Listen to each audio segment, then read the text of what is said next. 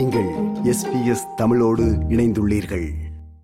உடலால் மறைந்தாலும் தமிழ் கவிதை வாழும் வரை வாழ்வார் எனும் தகமை கொண்ட மாபெரும் கவிஞர்களில் ஒருவர் கவிக்கோ அப்துல் ரஹ்மான் அவர்கள்.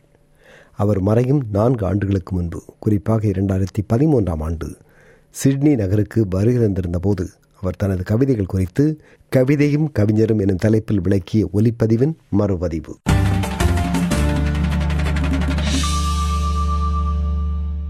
கவிஞரும் கவிதையும். இப்பகுதியில் இன்று இடம்பெறும் கவிதை கவிக்கோ அப்துல் ரஹ்மான் எழுதிய என் வாழ்க்கை என்று தலைப்பிடப்பட்ட கவிதை. கவிக்கோவின் கவிதையை வாசிக்கிறார் மதுஷா சதீசன்.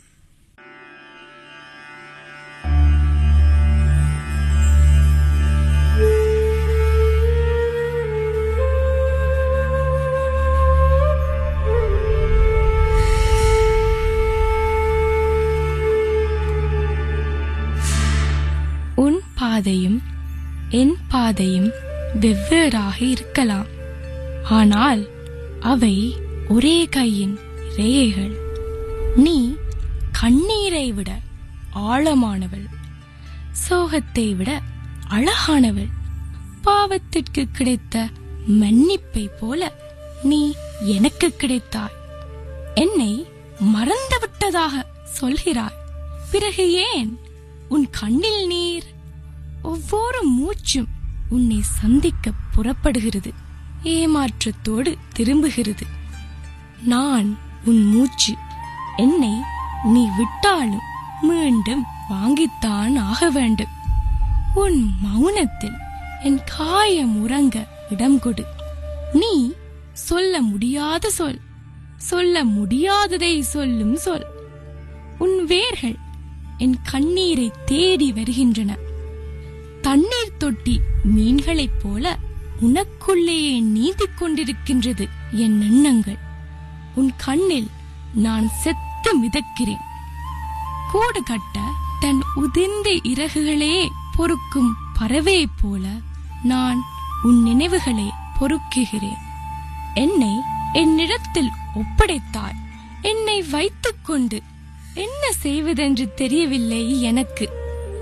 வாழ்க்கை பயணத்திற்கு கட்டுச் சோறாய் உன் நினைவுகள். தாகத்திற்கு அருந்த கண்ணீர். நீ நதி நான் உன்னில் விழுந்த சருகு. நீ எங்கே கொண்டு போகிறாயோ அங்கேதான் நான் போக முடியும். ஆயுள் முழுவதும் உனக்காக காத்திருக்க தயார். மரணம் போல் நீ நிச்சயமாக வருவதாயிருந்தால் உன்னிடம் நடந்து காயங்களோடு திரும்புகிறது. மனம் மனம் பசித்து அழும்போது உன் நினைவுகள் அள்ளி எடுத்து பாலூட்டுகிறது. உன் நினைவுகளும் தொட முடியாத தூரத்திற்கு போகிறேன். என் பூக்களில் நீ வசவுகளை எழுதுகிறாய். நீ நடந்த பாதையில் நடந்தேன். காலில் தைத்தது இதயச்சில் உன் இதயத்திற்குள் நுழைய வழி பார்க்கிறேன் ஊசியில் காதை தேடும். பார்வை மங்கிய கிழட்டு தையல்காரனைப் போல. பல் பிடுங்கிய பாம்பாய் என்னை உன் பெட்டிக்குள் வைத்திருக்கிறார். நீ விரும்பும் போது மகுடி ஊதி ஆட வைக்கிறாய். பிரிந்து போகின்றவளை நீ திரும்பி பார்க்காவிட்டாலும் உன் இதயம் திரும்பி பார்க்கிறது. நீ பலவீனமானவள். ஆனால் உன் ஆயுதங்கள் பயங்கரமானவை. என் உடைந்த கனவுகளால் உன் வீட்டை கட்டிக்கொள். உன் இதயத்தில் எரியும் நெருப்பால் உன் விளக்கை ஏற்றிக்கொள். உன் நினைவு வருமுன் வந்துவிடு. நான் அங்கே சென்றாலும் அது உன் சபையாகவே இருக்கிறது. கூட்டவோ குறைக்கவோ தேவையில்லை. நீ எல்லா வகையிலும் சரியாக இருக்கிறார். இந்த கவிதைகள் பழைய காயங்களை திறக்கின்றன. சந்திப்பு உன் நாடை பிரிவு உன் நிர்வாணம். கண்ணை விட்டு நீ புறப்படுவது போல உன்னை விட்டு நான் புறப்படுகிறேன். உன் நினைவுகள் என் சிதை அதில் எரிந்து கொண்டே இருப்பது என் வாழ்க்கை.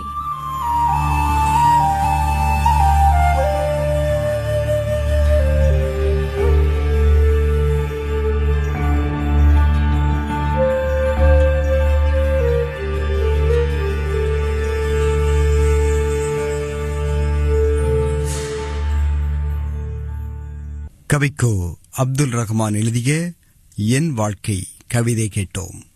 வாசித்தவர் மதுஷா சதீசன். என் வாழ்க்கை கவிதை குறித்த கவிக்கோவின் கருத்து. இப்போ அதிகமாக வந்து நான் சூஃபி தத்துவ ஈடுபாடு எனக்கு இருக்கிறது.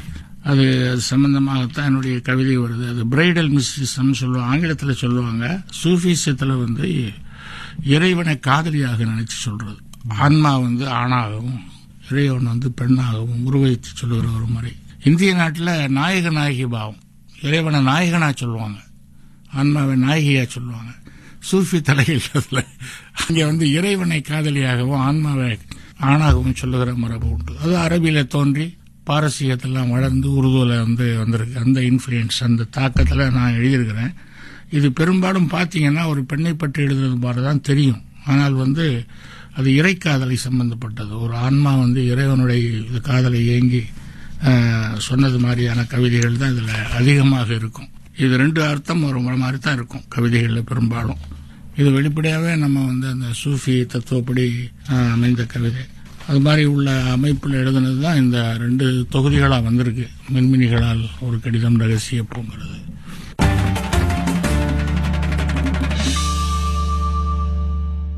கவிக்கோ அப்துல் ரஹ்மானின் அறிஞர் அண்ணா என்று தலைப்பிடப்பட்ட கவிதை. அறிஞர் அண்ணா அவர்கள் காலமான செய்தி கேட்டு அப்துல் ரஹ்மான் எழுதிய கவிதை இது. கவிக்கோவின் கவிதையை வாசிக்கிறார் கவிஜா விக்னேஸ்வரன்.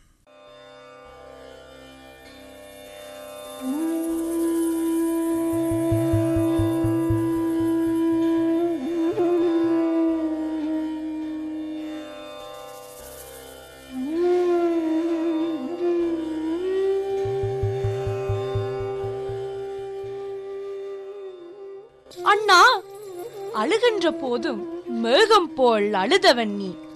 விழுகின்ற போதும் விதியைப் போல் விழுந்தவன் நீ.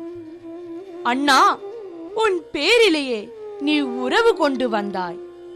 பெரியாரோ காட்டுத்தீ நீயோ அந்த தீயிலே ஏற்றிய ஒரு திருவிளக்கு.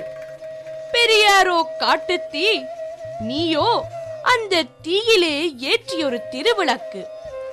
வரும் தலைகளை எண்ணிய தலைவர்களிடையே இதயங்களை எண்ணியவன் நீ. உன் எழுதுகோள் தலை குனியும் போதெல்லாம் தமிழ் தலை நிமிர்ந்தது. உன் நழுதுகோல் தலை குனியும் போதெல்லாம் தமிழ் தலை நிமிர்ந்தது. தொண்டை புரிவதற்கே தோன்றியவன் என்பதற்கோ? தொண்டை நாடு உன்னுடைய தொட்டில் நாடு ஆக்கி வந்தாய். அண்ணாவின் மரணத்தில் அன்று இறந்ததோ நாம் புதைத்ததோ உன்னை. நம்மை போல் பைத்தியக்காரர்கள் யார்? உடல்களை புதைக்கும் உலகத்தில் நாம் ஒரு உயிரை புதைத்தோம். கடற்கரையில் பேசுவாய் கடலலையில் மீனாவோம். கடற்கரையில் தூங்கிவிட்டாய் கடற்கரையில் மீனானோம். இங்கு புதைக்கப்பட்டது வெறும் மனித உடல் அல்ல எங்கள் வரலாற்று பேழை. இங்கே புதைக்கப்பட்டது வெறும் மனித உடல் அல்ல எங்கள் வரலாற்று பேழை. நீ மண்ணுக்குள் சென்றாலும் வேறாகத்தான் சென்றார் அதனால்தான் எங்கள் கிளைகளில் இன்னும் பூக்கள் மலர்கின்றன.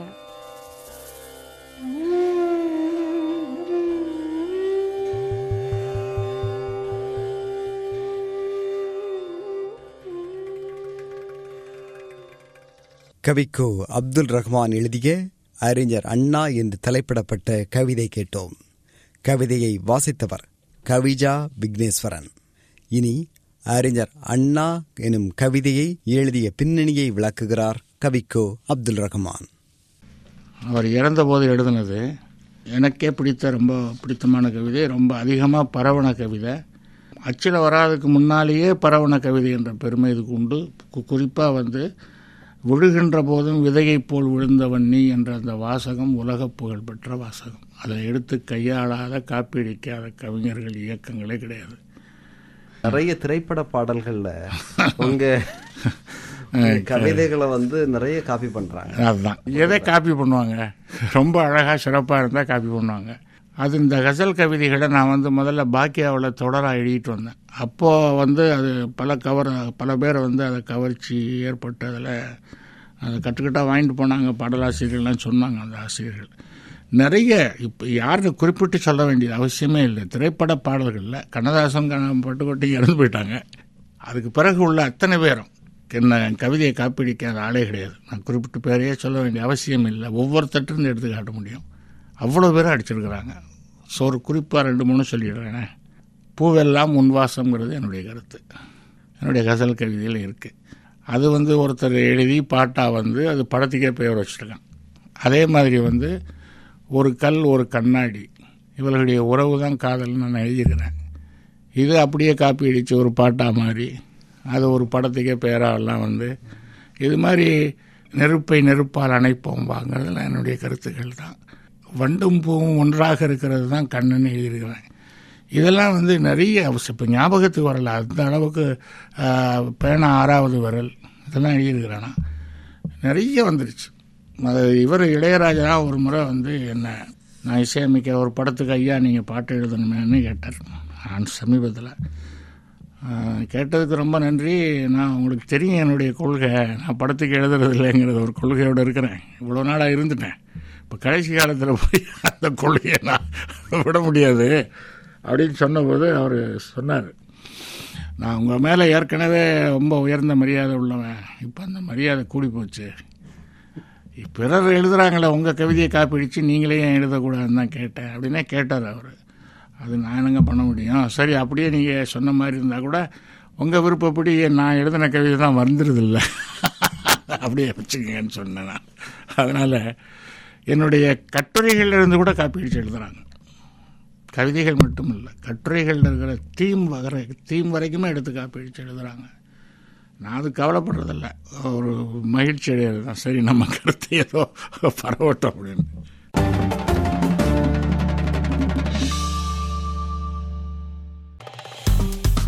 விருப்பம் பகிர்வு கருத்து பதிவு.